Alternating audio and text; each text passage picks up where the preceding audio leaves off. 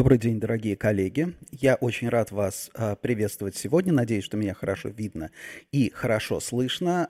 И я приготовил для вас сегодня несколько тем. Но в первую очередь я хотел бы поздравить вас с началом учебного года, с сентябрем, с началом осени. Мой сын пошел в школу. Вот я теперь могу в спокойном состоянии совершенно записывать эти подкасты. Надеюсь, что у нас школы продолжат работать в очном режиме. Потому что все-таки, конечно, удаленная работа и удаленная учеба, она не, ну, скажем так, не до конца заменяет очные занятия. Вот в этой связи, например, сейчас западные товарищи, западные аналитики говорят об очень большой проблеме с образованием, с высшим образованием, особенно в Америке, где последнее время, последние годы принято брать деньги в долг на университетское образование, и даже я некоторое время назад считал, что весь долг американских студентов, сегодняшних и бывших студентов, да, вот весь долг за образование в Соединенных Штатах превышает вот в абсолютных величинах по совокупности весь корпоративный долг Российской Федерации, да, то есть со всеми «Газпромами», со всеми «Роснефтями», со всеми там «Лукойлами», там «Русалами» и так далее. Вот весь этот долг, да, он наш долг, долг наших корпораций меньше, чем должны люди в Америке за образование. То есть можно себе представить масштаб вот этой индустрии, то есть индустрия образования, по сути дела, она больше, можно сказать, да, в какой-то степени сравнима со всей нашей экономикой, индустрии образования в Америке. Так вот, что происходит сейчас? Происходит сейчас то, что люди платили, брали кредиты, платили за образование с расчетом на то, что они будут так или иначе, да, развивать там социальные связи и так далее.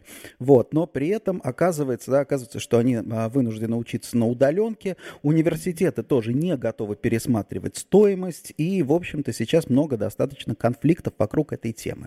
Ну, собственно, вот плавно мы переходим к следующей, как бы к следующему разделу нашего подкаста. А это я хотел бы сказать вам, что на прошлой неделе Financial Times вышла большая статья, такой, можно сказать, long read, о будущем рабочих мест, да, future workspace. Я выложил копию этой статьи, да простит меня Financial Times, в свой телеграм-канал MarketBit. Вы можете там ее найти, не буду ее пересказывать, это очень интересная и очень большая публикация. Единственное, хотел бы обратить ваше внимание, что вот сейчас от первой такой вот эйфории по поводу удаленки, как здорово, да, как здорово, что мы все можем быть на удаленке, сейчас, по сути дела, наиболее умные люди переходят к такой вот более трезвой оценке, да, как кто-то из интервьюируемых в этой статье сказал, что сейчас как бы все корпорации проходят через три фазы, да, все быстро, ну, как бы нам приспособиться к удаленке, потом следующее, как здорово на удаленке, как много мы можем сэкономить, и последняя фаза, которая заключается в том, что все, а теперь, да, нам нужен срочно план, как мы возвращаемся обратно в офис.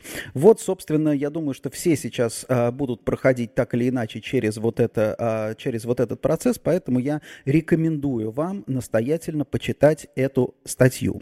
Еще, о чем я хотел бы сказать, это тоже была интересная, буквально вчера была интересная публикация в разделе мнения, да, в разделе мнения о том, что если Трамп проиграет выборы, то это будет достаточно серьезным потрясением, но потрясением не в нашем, не в российском смысле потрясением, не в постсоветском смысле потрясением, а потрясением в таком в общечеловеческом смысле для бизнеса. Потому что, как ни странно, несмотря на то, что все бизнесмены любят иронизировать над Дональдом Трампом и над его политикой, бизнес очень неплохо приспособился к нему. Ну, во-первых, да, бизнес не особо смущает его, Трампа, экстравагантные твиты, наоборот, бизнес научился их интерпретировать правильно. Более того, там отрасли, те же самые там добывающие отрасли, производители, производители, да, американские, они приспособились вот к этой американской политике.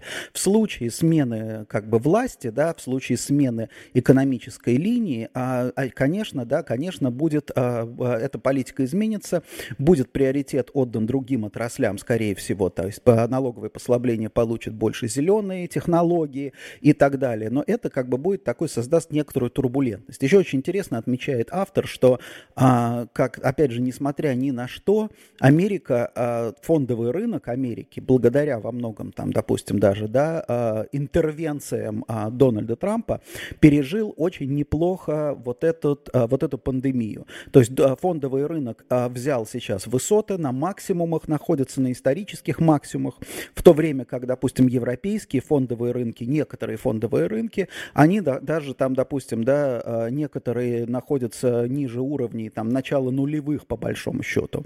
То есть на самом деле в этом смысле американская экономика пережила все это очень хорошо.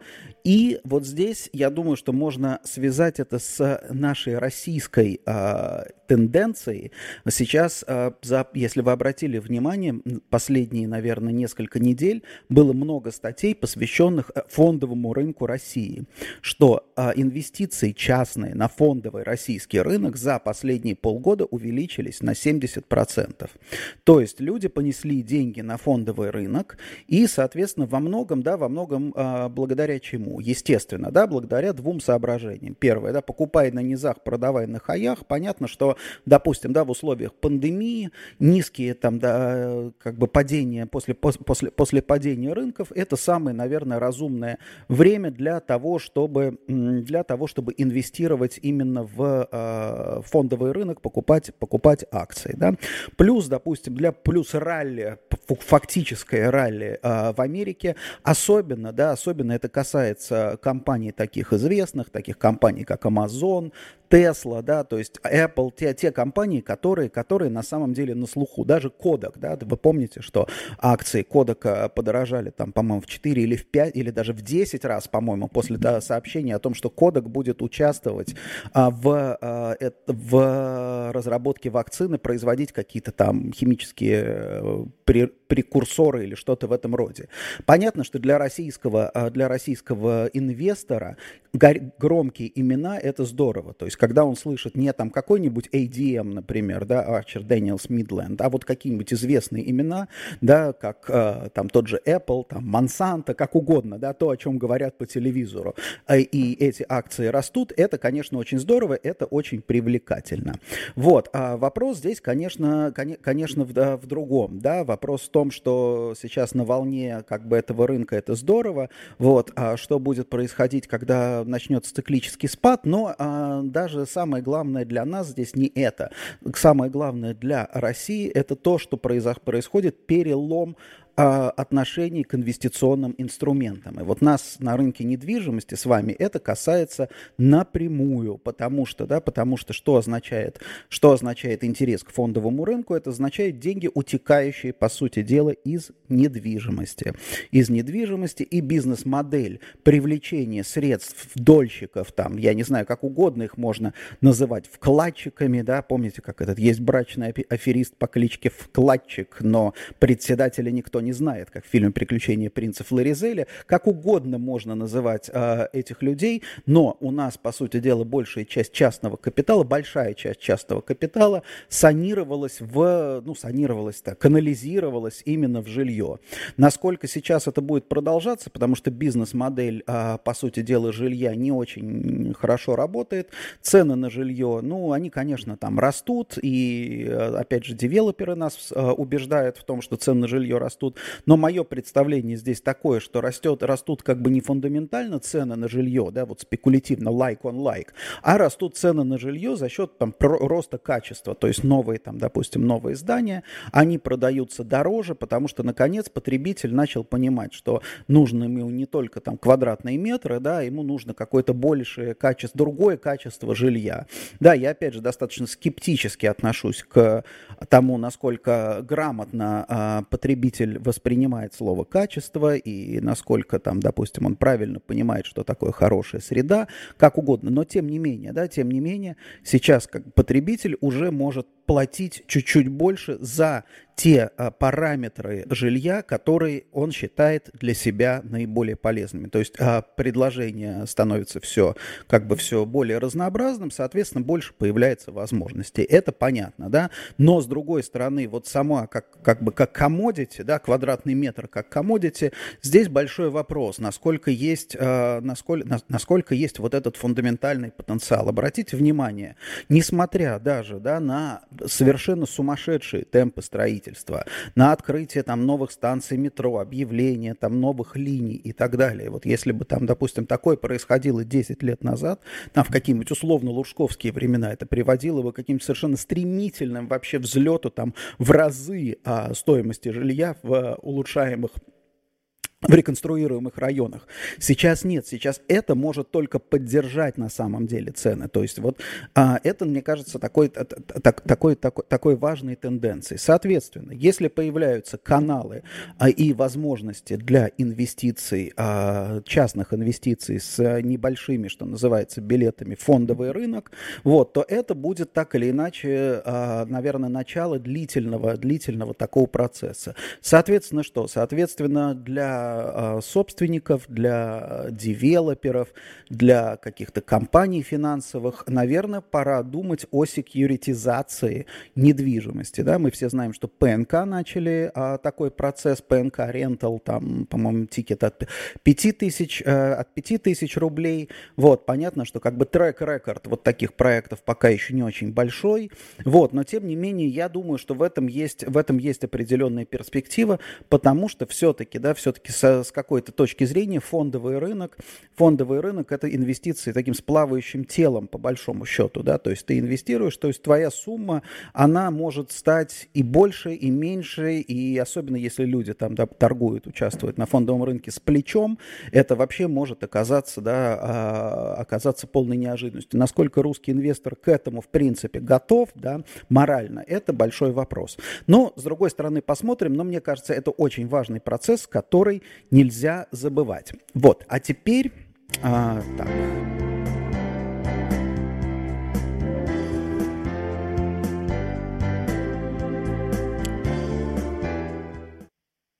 Никак не могу научиться пользоваться отбивками нормально. А теперь я хотел бы поговорить о главной теме сегодняшнего подкаста – это о сословиях.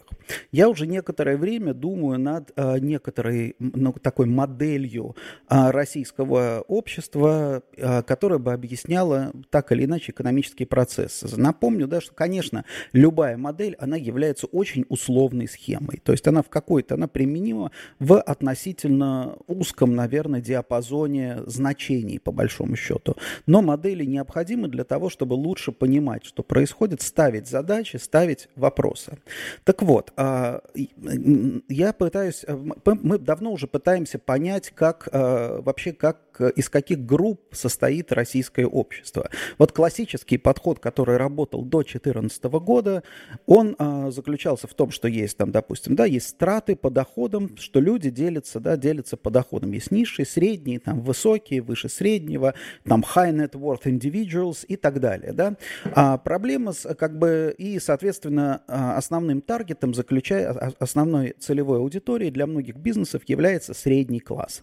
Средний класс – это наиболее, как бы, во всех странах растущий сегмент, то есть растет он за счет численности по мере того, как классы там, с низкими доходами, группы с низкими доходами улучшают свои показатели, да, вот они, как бы, численность среднего класса увеличивается, и, соответственно, капитал в среднем классе тоже увеличивается, поскольку средний класс характеризуется еще и тем, что определенными ценностями, да, ценности среднего класса, в частности, развитие, рост, самосовершенствование и так далее. То есть на самом деле много об этом написано. Тот же самый американский средний класс, это там как собственное жилье, да, там, допустим, там, как раньше было, там стиральная машина, квартира, дом, участок, газон прекрасный, да, все. То есть средний класс это класс как таких накопителей, по большому счету, людей, которые создают и увеличивают свой капитал.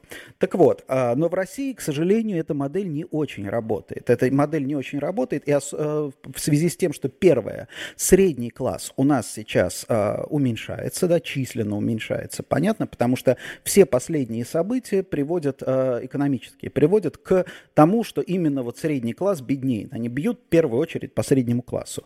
Группы с нижними доходами, они, по сути дела, находятся на государственном обеспечении, государство поддерживает этот уровень, то есть они как бы остаются, а средний класс начинает потихонечку тонуть.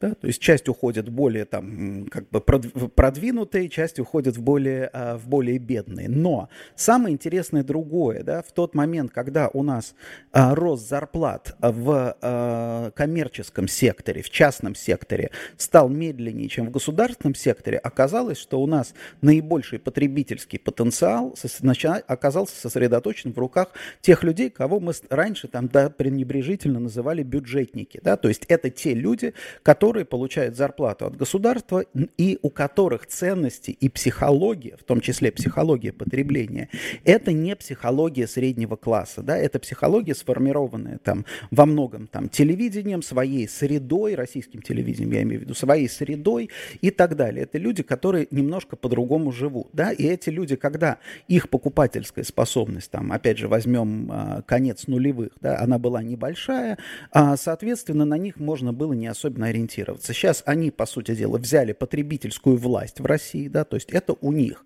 У них основные деньги. Это те самые, там, допустим, работники школ, там, муниципалитетов, государственных каких-то организаций и так далее и тому подобное. Да. Вот где-то недавно я узнал, мы до сих пор привыкли, да, привыкли думать о том, что школьные учителя бедные. Вот недавно я узнал, например, ну, где-то вот мне попалось, что там зарплата учителя, да, зарплата директора школы около 500 тысяч рублей в месяц, да, то есть, ну, да, это ощутимая зарплата, да, наверное, у начинающего учителя мало, но вы же знаете, тоже в коммерческом секторе, в любой корпорации, да, на стартовых позициях у тебя не так много денег, по большому счету, а если мы и ориентироваться вот именно в бюджетном секторе, вот когда мы говорим про зарплаты, надо ориентироваться именно на вот этот вот потенциал, на то, сколько может зарабатывать человек, который делает карьеру, потому что, да, потому что именно это стимулирует человека больше работать, делать карьеру, да, если, допустим, директор школы зарабатывает, там, например, там, 30, это, ну, не знаю, хорошо, ладно,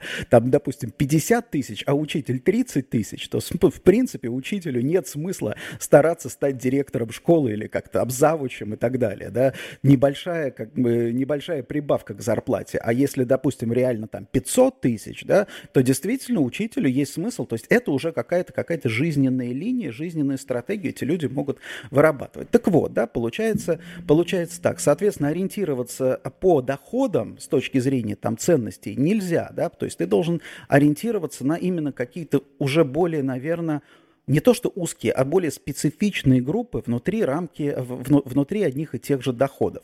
Вот, ну, об этом, наверное, вот я хотел бы, наверное, может быть, с кем-то из маркетологов поговорить на эту тему, но сейчас о другом. Вот как у меня сложилась, какая у меня сейчас сложилась базовая сословная модель в России. То есть есть, на самом деле, первое, это, конечно, то самое промысловое сословие, нижнее, да, это слово и этот термин изобретен социологом Симоном Кордонским. Промысловое сословие – это люди, у которых промыслы какие-то, да, то есть это неважно, занятость у тебя какая-то там системная, например, или ты там где-то зарабатываешь, там, приторговывая, я не знаю, там, товарами с Алиэкспресса, то есть это люди не, как бы, не работающие, не только работающие на ставку, да, это люди, у которых есть какие-то свои промыслы. Кордонский говорит о том, что на самом деле в регионах, по сути дела, большинство людей выживает вот за счет этих промыслов, да, то есть это не значит, что эти люди бедные, они могут быть даже достаточно обеспеченные. Мелкий бизнес, мелкий магазин, это все равно там своего рода промысел. В чем суть промыслового сословия? Промысловое сословие всегда старается быть ниже радара, да, промысловое сословие не хочет, чтобы там, я не знаю, декларировать свои доходы. Промысловое сословие всегда будет говорить, допустим, да, чтобы не привлекать лишнего внимания, но очень недоверчиво, не привлекать лишнего внимания, а к себе будет там жаловаться на низкие доходы, там, но при этом как бы иметь возможность что-то копить, да, но дело в том, что проблема промыслового сословия заключается в том, поскольку оно ниже радаров, то вот это вот как бы промысловое сословие не может стать средним классом, потому что средний класс это все-таки, да, это некая доблесть, да, вот я средний класс, я могу себе позволить это, я могу себе позволить то, ты стремишься к принадлежности к среднему классу, вот промысловое сословие немножко другое, оно всегда где-то вот там, вот оно не видно, наверное, да. Следующий, вот, наверное, шло бы, можно было бы сказать о среднем классе, но я бы склонен назвать его сейчас в наших нынешних реалиях податное сословие. То есть это то сословие, которое за все платит. То есть это ты не находишься ниже радара, ты там получаешь, например, условно говоря, белую зарплату или, допустим, доход от инвестиций, опять же, в белую, да, то есть все как бы у тебя чисто. Ты платишь налоги, которые все время растут, да, ты платишь штрафы, которые там, допустим, я не знаю, там все любые, какие только можно штрафы, от ПДД, по правил дорожного нарушения, правил дорожного движения, до, допустим, да, того, что ты вышел без маски, например, куда-то зашел, да, то есть, в принципе, вот все штрафные механизмы, они направлены на податное сословие. И, по сути дела, когда люди... говорят о... Сейчас, секундочку. По сути, да, когда Путин сказал, что люди новая нефть, он имел в виду именно податное сословие. Вот. И этому податному сословию придется все больше и больше платить практически за все, что только можно. Ну и, естественно, высший слой – это элита, да. Особенность элиты, ну, считается, что там Россию управляют 100 самых там богатых семей, но мы сейчас говорим немножко о другом, не о той элите. Мы говорим об элите как о другом слое. И вот, мне кажется, водораздел проходит здесь вот как раз именно по отношению к платежам. То есть податное сословие платит за все, элита настоящая не платит ни за что. Да? То есть, допустим, если мы посмотрим, к примеру, на там, вот последнюю историю, да, характерная так называемая предполагаемая дочь Шувалова, которая поступила там, с небольшими баллами на бюджет в МГУ. Да? Ну, по сути дела, ну что такое оплата стоимости обучения в МГУ для богатого человека? Ничто. Да? Недавно было расследование о том, как есть механизм, например, устройства на бюджетное отделение детей, там, допустим, чиновников. Да? Чиновники не бедные люди, да, и какие-нибудь расходы, например, там расходы на образование, они не такие большие для их бюджета. Но здесь принципиальный вопрос, да, элита не платит. Элита не платит штрафы, естественно, да, вот принадлежность к элите нужно определять вот таким образом. Вот тот, кто имеет возможность не платить штрафы, тот, соответственно, элита с точки зрения там поведенческой. Кто не платит там за институт, кто не платит за там медицинское обслуживание, вот здесь проходит принадлежность к элите. Не по доходам, да, даже не по должности, а именно вот с этой точки зрения, потому что это очень важно. Чем больше усиливается прессинг на население финансовый, тем больше разрыв между элитой и податным сословием. Из этого следует, кстати, да, я вот обещал поговорить о личных стратегиях. Из этого следует очень интересный наверное, даже парадоксальный вывод. Собственно, да, что такое тогда получается социальные лифты? Социальные лифты – это во многом, да, ты можешь сам себя начать ощущать тем или иным, да, принадлежностью к другим сословиям. Соответственно, для податного сословия главное, да, в ситуации там, сжатия экономического не столько увеличение своих доходов, сколько уменьшение своих расходов, оптимизация вот этих вот платежей. Я не говорю не платить налоги ни в коем случае, да, но оптимизация каких-то необязательных платежей, да, которыми это податное сословие облагается. И вот это позволит, да, позволит увеличивать, наверное, да, увеличивать семейный капитал, в том числе инвестировать больше и так далее. Вот обратите внимание, да, то же самое, например, да, податное сословие, вот то самое податное сословие, но сейчас и перешло на фондовый рынок, да, по сути дела. Почему? Потому что хочется, это сословие, эти люди понимают прекрасно, что просто своими руками они уже не могут достаточно зарабатывать. Им нужны другие источники денег. Вот. И, наверное, напоследок я хотел бы показать вам новый прогноз Oxford Economics, который вышел в конце